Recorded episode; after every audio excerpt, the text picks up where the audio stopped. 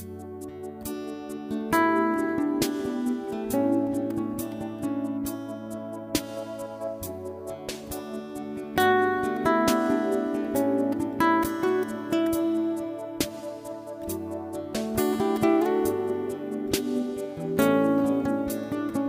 Paz y bendiciones. Les saluda el pastor y amigo Alexis Montero Pérez del Centro de Adoración La Fortaleza del Dios Viviente en Orlando, Florida, Estados Unidos de América. Este es el devocional Perlas Divinas, versión 2.0, El legado. En una ocasión escuché una frase que decía que no debíamos imitar a nadie, porque imitando nunca podríamos llegar a ser los primeros sino que lo máximo que podríamos llegar a hacer sería los mejores segundos.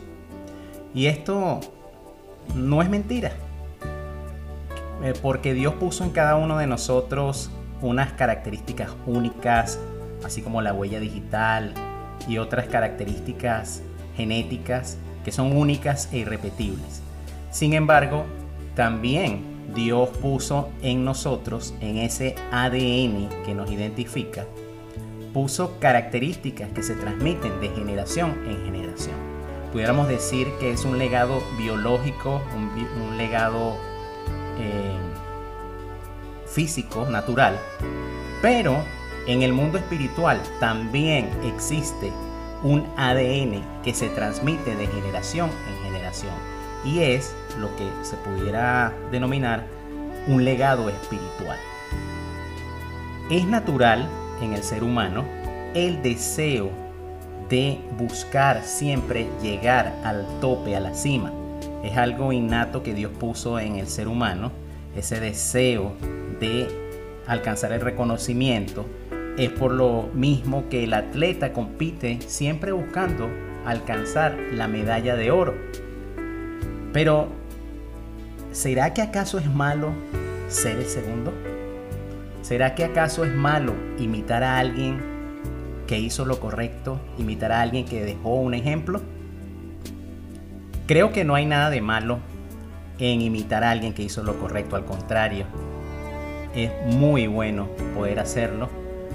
Y no hacerlo se ve más bien como una falta de humildad. Recuerdo una anécdota sucedió en Venezuela hace muchos años, donde había una competencia entre dos locutores muy reconocidos, animadores de la televisión venezolana, que siempre estaban compitiendo por el primer lugar, quién era más famoso, más reconocido que el otro. Y en un evento donde se encontraron ambos animadores, le correspondió, en este caso a Gilberto Correa, presentar a Guillermo González y él de manera malintencionada, él lo presentó de esta manera, él dijo, les presento al segundo mejor animador de Venezuela, buscando humillarlo, haciéndoles, haciendo ver como que él era el primero.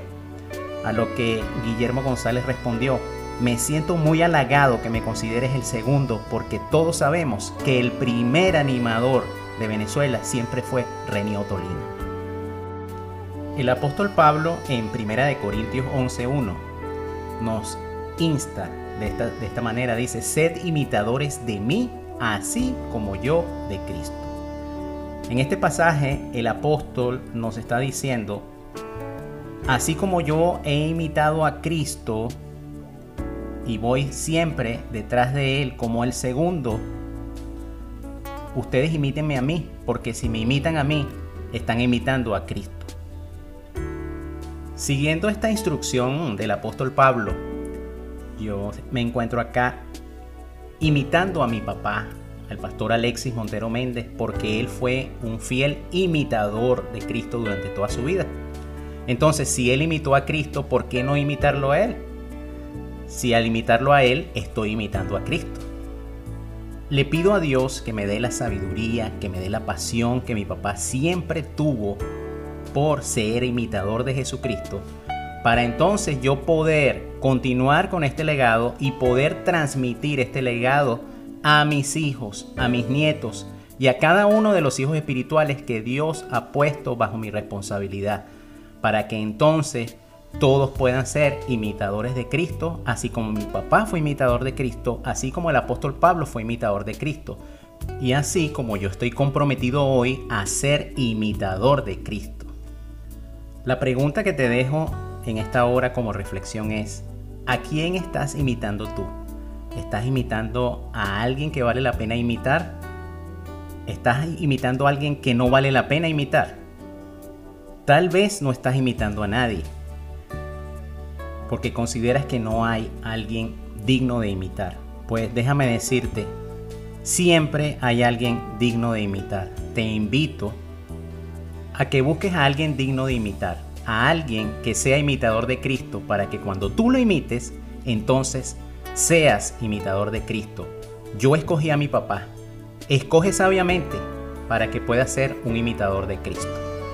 Y así transmitas la bendición de generación en generación.